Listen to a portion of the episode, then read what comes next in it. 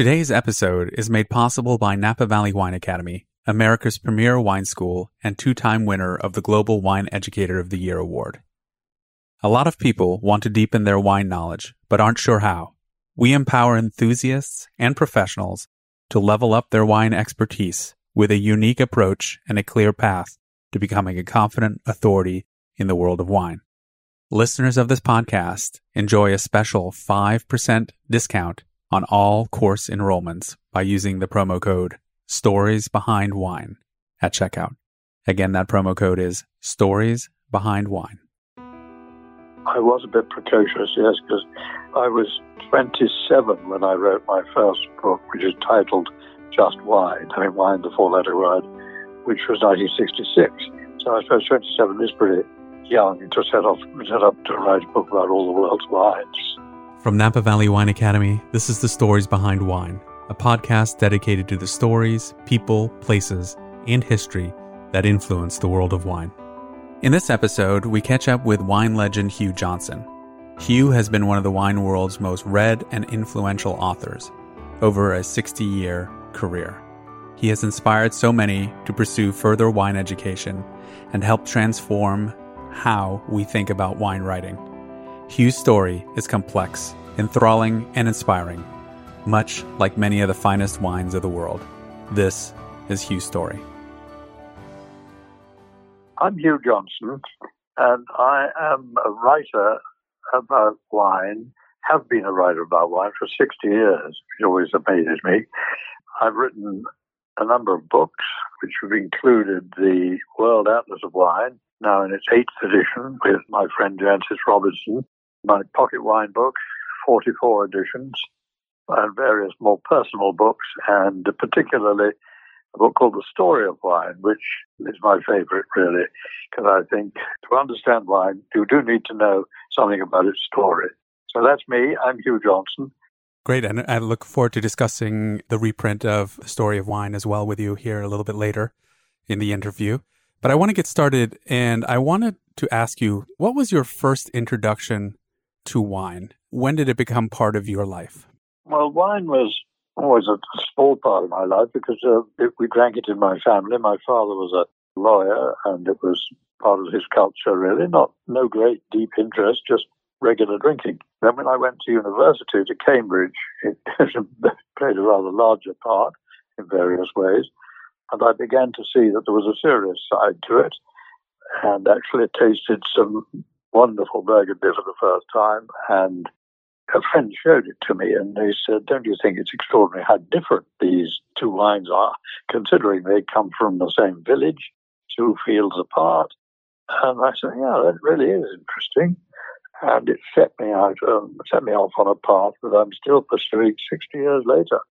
So there's um, never been any doubt in my mind that explaining wine to people, helping them enjoy it, is something worth doing. How did you transition from that curiosity at Cambridge into starting your career in writing about wine? What was the first opportunity that presented itself for you to write about wine professionally? My subject at university was English and English literature, and I've always wanted to be a writer. I can't think of anything else, really. But I did need to earn a living writing, and I was very, very lucky to get a job as a copywriter on a magazine, on Vogue magazine, uh, straight out of college.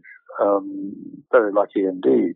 So I was writing stuff about art galleries, about travel, about about fashion. Then I said to the editor, "Do you think readers would like a, an article about wine?" She said, "Well, you could try it." And so that was the Christmas edition of uh, London Vogue in nineteen sixty. And here we are sixty years later. What was the article about? Oh, you'll never be able to guess. The Christmas edition, What to Drink with Turkey. A subject that has been oft repeated ever since. It's been revisited from time to time. Sure. Tell me, I'm interested to know, and I'm sure our listeners are as well, what did wine journalism look like back then? Was there wine journalism? Can you give us a little bit of insight? Yes, there was wine journalism in the U K and in the U S. Very limited, very few people. There was um, uh, Robert Lawrence Balzer in, in L A. The key figure, in my mind, was Frank Schoonmaker, in New York, who was imported wine and wrote the absolute, to me, the first really good, clear modern wine books about the wines of Germany. And he wrote an encyclopedia of wines and spirits in about uh, nineteen sixty-six, I suppose. I was happy enough to, uh, lucky enough to meet him. And I'd just written my own first book, which was called Wine. And he asked me to edit his encyclopedia for the London edition, which I did. And I learned a huge amount and had great pleasure with it. He was a great guy. He was the man, Frank was the man who really introduced varietal labeling in the U S by suggesting to Almaden Vineyards that they should put, they should feature Cabernet and Chardonnay on their labels, as saying Cabernet was the grape of the greatest uh, red Bordeaux wines, and Chardonnay was the grape of the greatest white Burgundy wines. And uh, believe me, that was a first. And, and it did it did it catch on? Oh, boy. So that was wine writing in as much as I knew it in the States. In Britain, there was a figure who was really my patron, in a sense, André Simon. André Simon was sixty years older than me. He was a Frenchman who lived in England for the whole of the twentieth century. He'd written a hundred books. He was an absolute charmer. And I modeled my early writings really on, on, on him. Then there were other, there were newspaper wine art uh, writers, not really critics. The best known was Cyril Ray, and then there was Raymond Postgate, who produced the Good Wine Guide. There were a few, but newspapers didn't have regular columnists then, or if they did, they were rare. And that's how I got a break a bit later on, because our Sunday Times asked me to do it. And you were quite young at the time. I mean, you were in your twenties when you were editing, helping edit the Encyclopedia of Wine and Spirits? I was a bit precocious, yes, because I was twenty-seven when I wrote my first book, which is titled Just Wine, I mean, wine, the four-letter word, which was nineteen sixty-six. So I suppose twenty-seven is pretty young to set off, set up to write a book about all the world's wines. Tell me a little bit about your first book, Wine. What was the book about? It's about it's everything about wine, really. And its first paragraph was a piece of inspiration, because I wanted to set down why wine interested me. And I got off to a good start. I, I won't recite it to you now, but it's the first paragraph of my first book. And funnily enough, so many people down the years have said to me, you know, I first got into wine when I read that paragraph. It's amazing. It was a sort of hook on which I hung everything that followed. It was about variety. It was about why is wine an interesting subject? Because there are so many varieties based on places, based on little grapes, based on personalities, based on national cultures. So it is not just a, a, a drink. It is something that sort of encapsulates civilization in a way. At the time of the writing of Wine and in your early career, did you have any mentor that inspired you and that you could go to for support in the early part of your career? Well, it was, you know, André Simon who inspired me, I think, and encouraged me. I didn't sort of ask him questions, I don't think. I, I traveled around Europe. And it was part of my honeymoon, was the nineteen sixty-five vintage, which is remembered as one of the worst ever. It never stopped raining. I took a whole lot of photographs, and uh, we did a big circuit of Europe. I mean, unimaginable now. I started uh, where I thought the, the grape harvest would be the earliest, which was in Portugal, in the port country. And my wife and I drove our little mini minor down there, and down to Gibraltar, through Jerez, seeing the, the sherry vintage. We put the little car on a, on a liner from Gibraltar to Naples. It was a holiday, no, what was it called? The Italian line that had a ship called the Raffaello, and they, they, a lot of the Italian emigrants to the U S crossed the ocean on this ship. We had wonderful company on the way, I can tell you. We learned so much. This was traveling in a sense that most people weren't doing in those days, I suppose, and picking up ideas on the way and realizing that I took photographs in Tuscany of the vintage there that nobody would believe now. how primitive it was. Astonishingly primitive, not very clean, but we had a glorious time. Then we drove up through, oh, it was a long journey, fetching up in Germany, with a, and it provided me with the colour, if you like, to make my book readable, mm-hmm. because if I hadn't seen these places, what was I going to say about them? Mm. So with that and a lot of reading, I put it together. So you've authored what is considered by many the first serious attempt at mapping the world's wine regions, the World Atlas of Wine, in nineteen seventy-one. That's right. Before you published it, how did one learn about the different wine regions of the world? Did one have to travel, or were you reading many different books and putting it all together? Tell me a little bit about that, and what was the impetus for the World Atlas of Wine? I realized very early on with my first book that maps were a vital tool and key for understanding what anybody was talking about. It's all very well just reciting a list of village names in Burgundy or something, but who's ever going to remember Gevrey-Chambertin, Maurice Saint-Denis, Chambolle-Musigny, et cetera, et cetera? Nobody's going to remember them until they see them, until it becomes graphic. So I always wanted to do that. And then, by miraculous good fortune, Uh, a publisher who I already knew, who had been publishing my first book, came to me and he said, "Hugh, what about wine maps? And do you think it would make sense to do an atlas?" And I said, "Well, it depends on how good the maps are, because really detailed ordnance survey type maps are totally believable.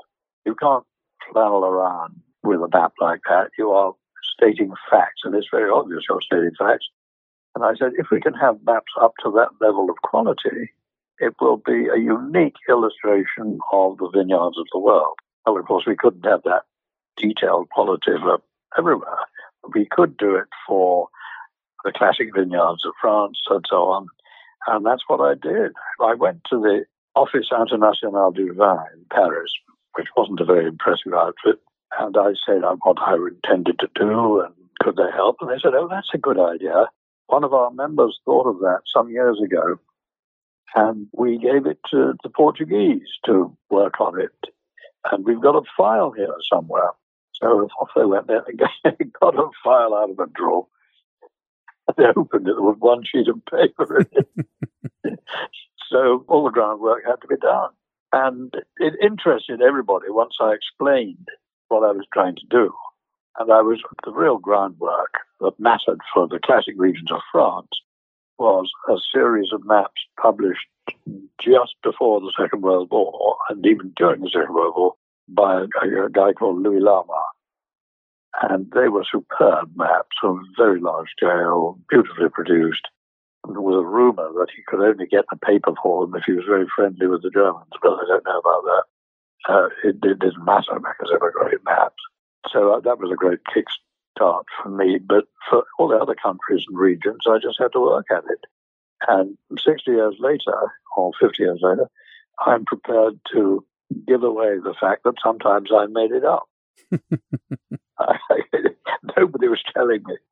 That nobody would believe now how disorganized the wine world was then.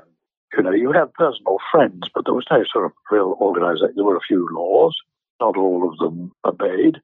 And um, I remember I went to the, when I was in the Douro doing the port maps, I could get no joy out of anybody. I went to the famous shippers like Taylors and Crofts and Coburn and Don and said, "Can you help me mapping the vineyards?" And they didn't look very excited. So after months of waiting, and I didn't really have that time to wait either, I thought there's only one thing for it. I got a bare map of the Douro Valley, and I drew on it where I thought the vineyards are, or should be. And I sent it round to all the shippers, and I said, "Could you correct this for me? I'm not sure I've got it quite right." Not one of them corrected it. They all said, "Yes, that's right, that's right." So that was the original port map. That is an amazing story. Did you have any idea at the time, when you first published the first edition, that you would be releasing the eighth edition in twenty nineteen? And how has the book changed over those many editions? Well, actually, Christian, I did four editions on my own, and I sort of fully expected to do that. but it got more and more laborious, and I had other plans and other things I was writing, and it got a bit wearisome. And there was one in every six years, so it's twenty-four years, I was working at it, and then I thought, I'm not going to do this again on my own, I just won't, and my wife wouldn't let me do it. By this time, I was very good friends with Jancis Robinson. We'd been to a lot of tastings together. We'd been, we'd seen quite a lot of each other, and, and Nick, her husband, and I sort of rather gingerly I approached her and said, "Jancis, how would you feel about helping me?" And she said, "I have to talk to Nick." And Nick said, mm, "Not sure about that. It's going to be a lot of hard work," but she agreed. And from the fifth edition on, that's now the last four editions, she has gradually been doing more and more of the legwork, uh, more of the heavy lifting, and it's now much more her book, much more her book than mine, and, and that's as it should be. And she's actually much more professional than I have been, with, of course, a huge database that's available now. You don't go groping around for answers to questions. You go to the internet. So, and there are there are Google Maps to consult. You know, we're now dealing with a whole lot of facts that were simply not available. And so, yeah, yes, you bet it's changed. You mentioned at the beginning of the interview the book that you're most proud of, The Story of Wine, which has just recently been re-released and republished by Stephen Spurrier's Académie du Vin Library. Yes. Tell us a little bit about this book. It is a fascinating read and quite a different approach to writing about wine than the encyclopedia, or the World Atlas, I should say, of wine. Yeah. How did it come to be, and what makes you so proud of this book? Well, I'd been doing reference books of one kind or another for a long time. I also wrote this huge book called Hugh Johnson's Wine Companion, and that went into six editions. And the text of that is, is I'm quite proud of that, honestly. And then for the last two editions, I had the co-author, Stephen Brooke, who is a wonderful London wine writer. And I realized that I wasn't going to do that anymore. And I began looking at television and thinking, there was a great story here. Could I get it on television? And then television was not keen. The B B C was not keen on wine. Uh, Jancis had done some programs for them. They were very good programs, but they said that wine is not a not a visual subject, it's not a graphic subject. How do you, you show people two red glasses so you can't taste them? They just look red. So we're not very keen on it. And then I met one of the great television producers of the time, a man called Michael Gill, and he had coined the whole idea of B B C serious documentary with a very, very famous one, Civilization, by Kenneth Clark. And I talked to Michael about it, and I said, "Could you imagine something like this about wine?" He said, "Well, tell me the story." And it, we ended up making a thirteen-part television series for public broadcasting at Boston and for one of the channels here, Channel four, and many other channels across Europe and even Japan. And that worked very, very well. And to do it, I had to employ a researcher, a young historian called Helen Beddington, and she was a real find. She was a star. She did so much research for me. She read all sorts of things that I didn't have time to read, or books in languages I don't understand. And we built up a fantastic dossier of information, part of which, a small proportion of it really, I could use in the T V series.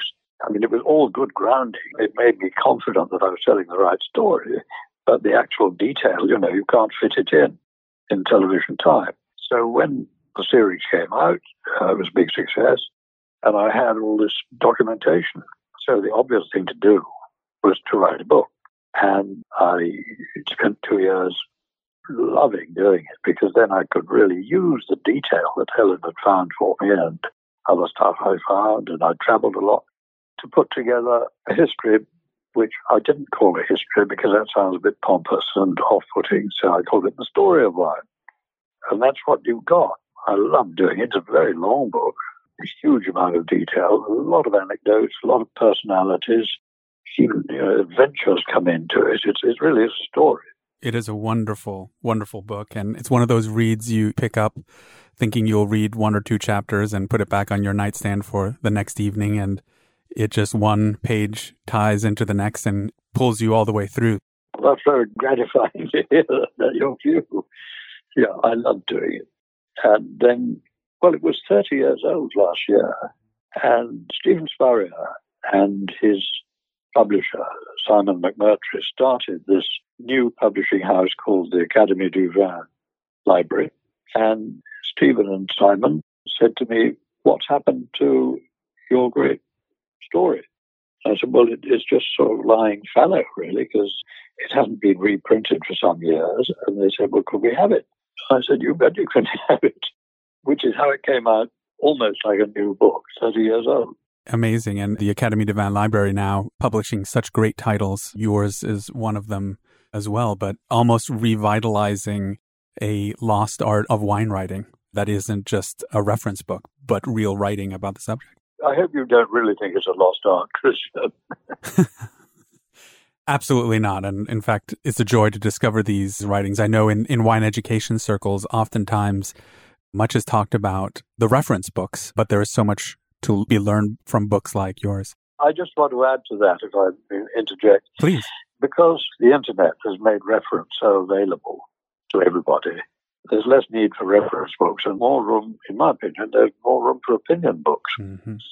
Books about taste and about motivation and emotion and all the other aspects of wine, which leads me to, if I may, mm-hmm. talk for a moment about my archives. Or will you come to that? The archives at Davis. Please. How did that come to be? And it came like this, because we were moving house eight years ago from the large country house we had to move into a small house in London. And I went up into the attic and I found boxes and boxes and boxes of my writing, proofs, research materials, all that kind of thing. And I thought, well, I cannot throw this away. Who would be interested? And after a lot of thought and talking to one or two universities, I realized that U C Davis is really the, it's the um, pivot. It's the central point of wine scholarship in the technical sense. Its library, the Shields Library, is like no other on wine. So I went to Davis and I said, "Look, what about my archives here? Would you be interested?" And they said, "You bet, we'd love to have them." So I shipped all these crates of stuff over to California, and they said, well, it came in conversation, really. I did a lecture there, sort of introducing them and my archives, and there was a general agreement that if they had mine, why not other people's? And at that moment, Jancis Robinson was also moving house. So I said to Jancis, "Why don't you send your papers to Davis?" And then this began to snowball. And they asked various people for their papers. My, my great friend Bob Thompson in Saint Helena was one of the first. So there was uh, getting a critical mass there. And then the wonderful Warren Winiarski was, sort of came to one of these lectures. And he said, "This is something I really support because we've got all the technical stuff here. We're ahead of the game. But there's another aspect to wine, and that is wine appreciation. So the reverse of the coin is how is wine enjoyed and by whom? What do they say about it? The language of wine." So that was sort of based and founded on my archive, I suppose. And Warren, as good as his word, very, very generously, gave a, gave a great big check to the university to support this. And now many, many people have been approached or have approached Davis, and the mass of papers is really considerable. And the wonderful thing is that they're digitizing it. So I'm astonished. They've digitized my writings and even my correspondence. So anyone who's interested can Google a letter that I wrote or was written to me in, back in the nineteen seventies, which is absolutely extraordinary. That is truly amazing. I mean, what a gift to give to U C Davis, and what a gift to have U C Davis make those available digitally for readers. It is truly a modern technical wonder. It's a technical wonder, and it's happened rather rapidly, too. I think it's amazing that within seven years of my idea being born, it really exists in a big way. It is truly the wine writing world coming together, and thanks to the support of Warren Winiarski, making that possible. I want to transition to a topic that maybe most listeners aren't aware of, that you also write about a different subject than wine, and you have another passion than wine. Can you tell us a little bit what else excites you in, besides wine? This arose when I published the World Atlas of Wine. This is nineteen seventy-one. And it was a big success from the word go, as it had to be, with so much detail, care, and such quality of production and everything else. And so James Mitchell, my publisher, said to me, right, okay, Hugh, now what's your next project? And I said, trees. And he said, cheese? And I said, no, T R, trees. And he said, no, no, no, no. He said, no, trees are not a consumer subject. Wine and cheese, I understand. I said, who wants an atlas of cheese? So with a bit of help from one of the really big paper companies in in the U S and Canada, the International Paper Company, we got the thing off the ground and made a magnificent volume called The International Book of Trees, which came out in nineteen seventy-three. And that really said, I met so many marvelous people in forestry and in horticulture and so on that it became a passion. By then I had my own garden, so I became a gardener. And I started writing about them. Then I was invited to edit the Journal of the Royal Horticultural Society, or to direct it. And I started a column, which still goes on, on forty-five years later. And it's called Trad's Diary. Trad being short for Tradescant. And if you want the background, Tradescant was the first famous English gardener in the seventeenth century. Anyway, so I wrote his diary, and I still do. And it's now online, and it has been for years and years.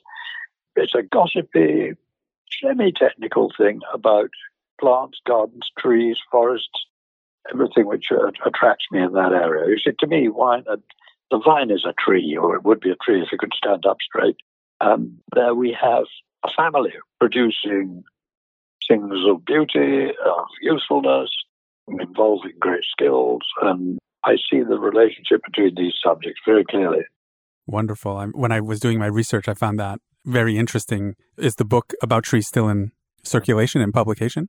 Yeah, I did a second edition of it after a gap of something like forty years, and it is called, the new edition is called Trees, believe it or not, Trees, A Lifetime's Journey Through Forests, Woods, and Gardens. Fascinating. It's rather a beautiful book. But I'd overreached myself rather, because I, I wrote a book called The Principles of Gardening. Sounds rather pompous, I know. But I really wanted to understand gardening, and I was just into it. And as any journalist knows, the way to find out about a subject is to write a book about it. So I did. I rushed out this book, which came out in nineteen seventy-nine. And if it exists now, I think it's called The Art of the Gardener, but it was called The Principles of Gardening. And I'm not ashamed of it, I must say. So I'd like to ask you two more questions before we transition into some contemporary issues.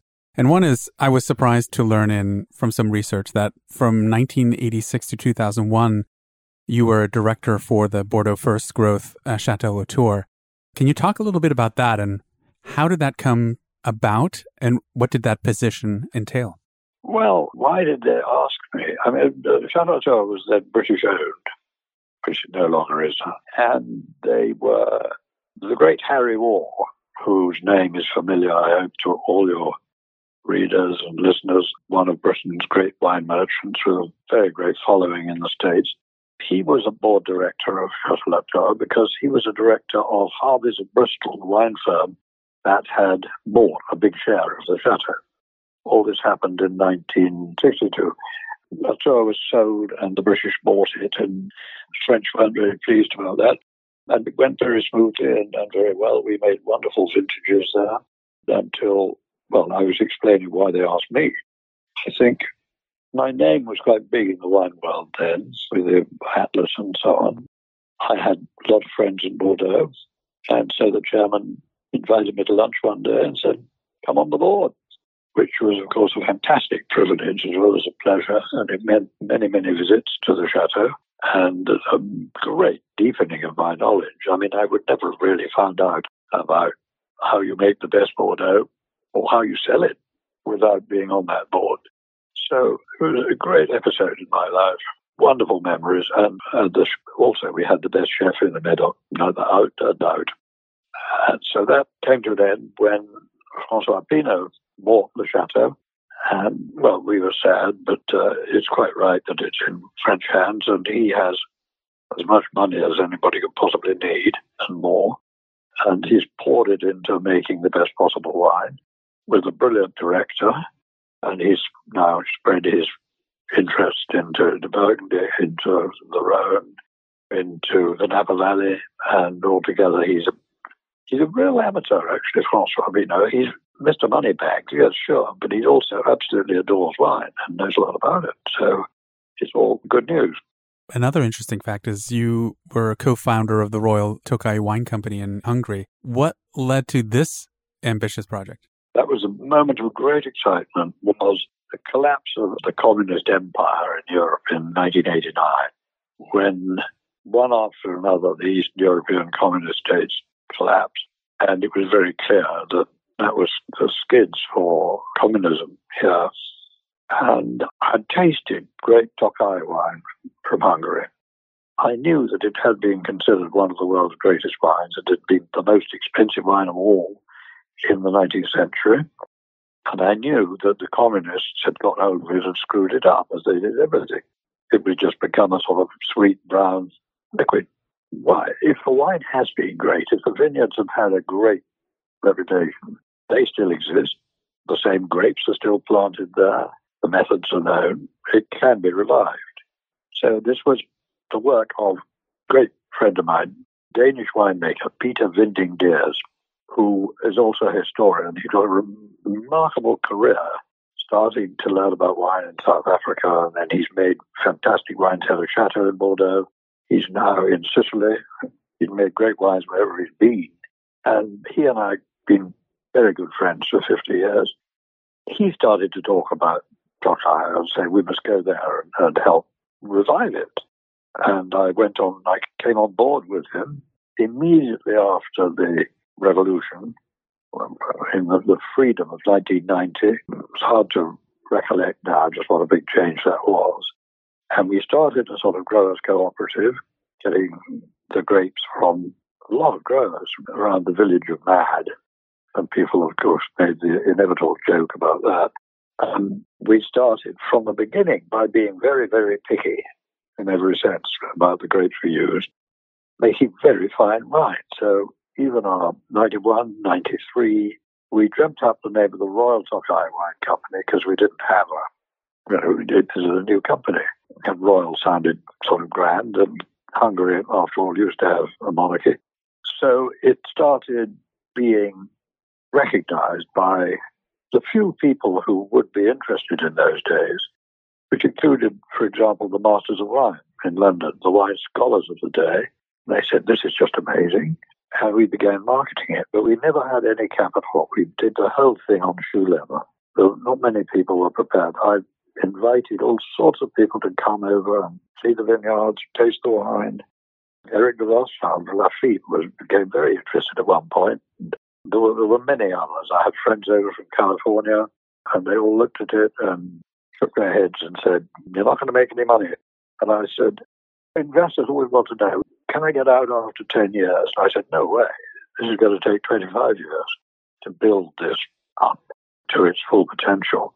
So we didn't get investors, and we did the whole thing on shoe leather, as I say. And it was all done, well, a lot of it was done, by Ben Hawkins, who was a port wine man, who's now written a very good book about sherry, which published by the Académie du Vin Library. Um, we're a little coterie, really, of great friends who love wine.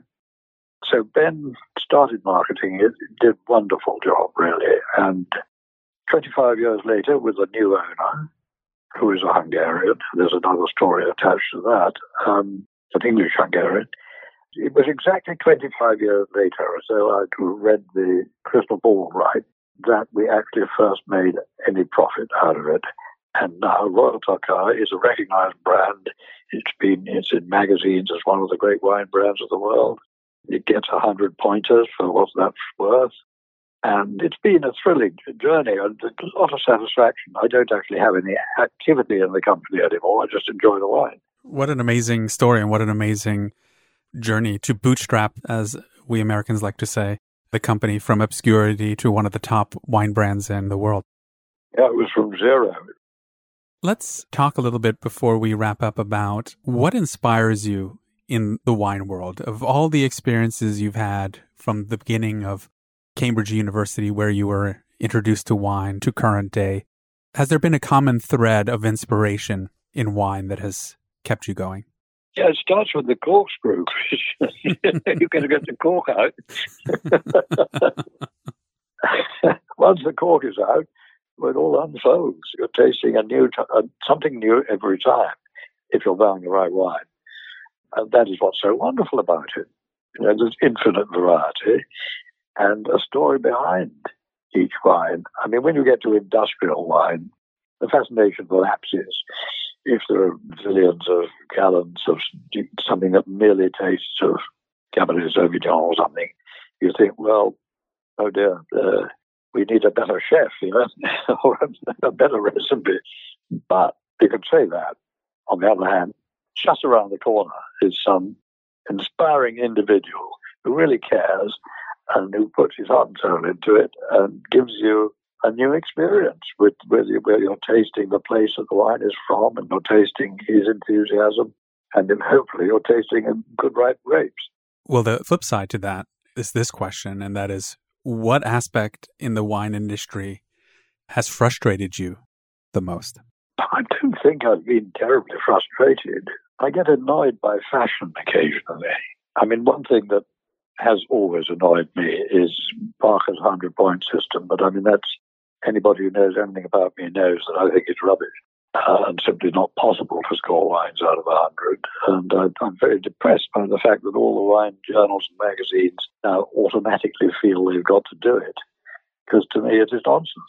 But I may be the only person singing that tune now. I don't mind. I couldn't do it. There's no way if you gave me a glass of wine that I could taste it and say, oh, that's worth ninety-two points or something. I just wouldn't know where to start, would you? So that has been sort of a recurrent theme of irritation, if you like. There are other fashions that, fashion, will, there's always some new fashion. I'm not that crazy about the, the all the talk about natural wine, because you know, wine is not that natural. It can be more or less natural, but you can't define something as being natural wine. It's obvious to, it's a good idea to avoid additions, if that's what you call them. But then people will say, oh, but what about finings? Oh, you add egg whites or, or something or other. You don't actually add it. That's part of the winemaking process. It, wine doesn't really work with simplifications. Every time somebody tries to simplify wine, they get it wrong or they you know, get off track. It is a very complicated subject, and why should one apologize for that? Most of the best subjects in the world are complicated. How are you going to simplify music, for example? Well, you can, I mean, but but it's not a good idea. Very well said. A lot of our listeners are probably aspiring wine writers or have fantasized about picking up the pen and writing about this beautiful subject. What advice would you give an aspiring wine writer today on how to get started? Well, write. It's the only, it is the only possible entry into wine writing or any other kind of writing. You've just got to do it.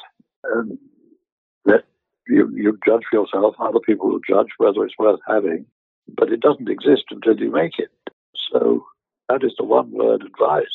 Obviously, the more you know, the more interesting your writing can be, but you know there are other things. That the more you, the more you feel about it, that could be interesting too.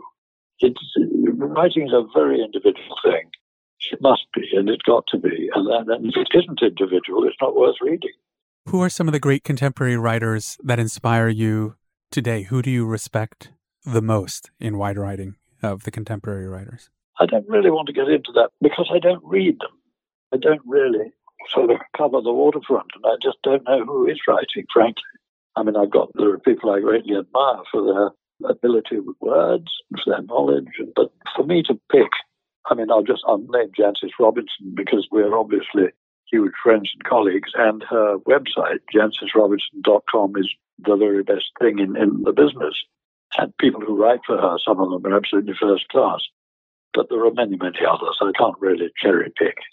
So my final question is, Hugh, in this rich career that you've had of wine writing and all you have accomplished, what is next for you? What is the next project for you? I write magazine articles, still for Decanter magazine and the World of Fine Wine, but that's not really a project. And no, I don't really have a big project.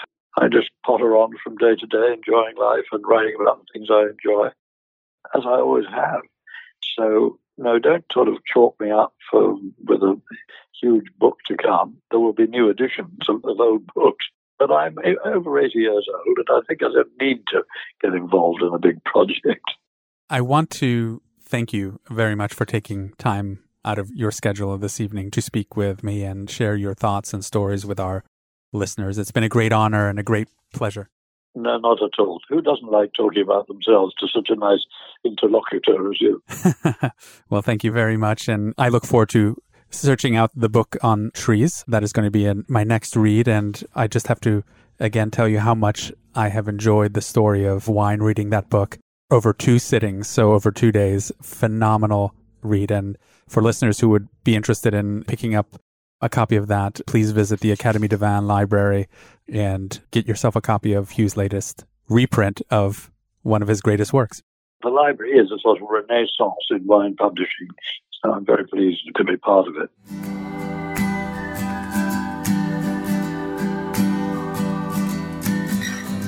Thank you for joining us this week on The Stories Behind Wine. If you would like to suggest an interview subject or show topic, please email us at sbh at napa valley wine academy dot com. Again, that email address is sbh at napa valley wine academy dot com. If you like what you've heard, we hope that you'll visit our website, napa valley wine academy dot com forward slash podcast, and share us with your friends and colleagues. We'd also really appreciate a positive review on iTunes. It really helps out. Be sure to check out the archive section on our website for previous episodes, and follow us on Facebook and Instagram at napa valley wine academy dot com. Join us next time for another episode of The Stories Behind Wine. Until then, thank you for listening.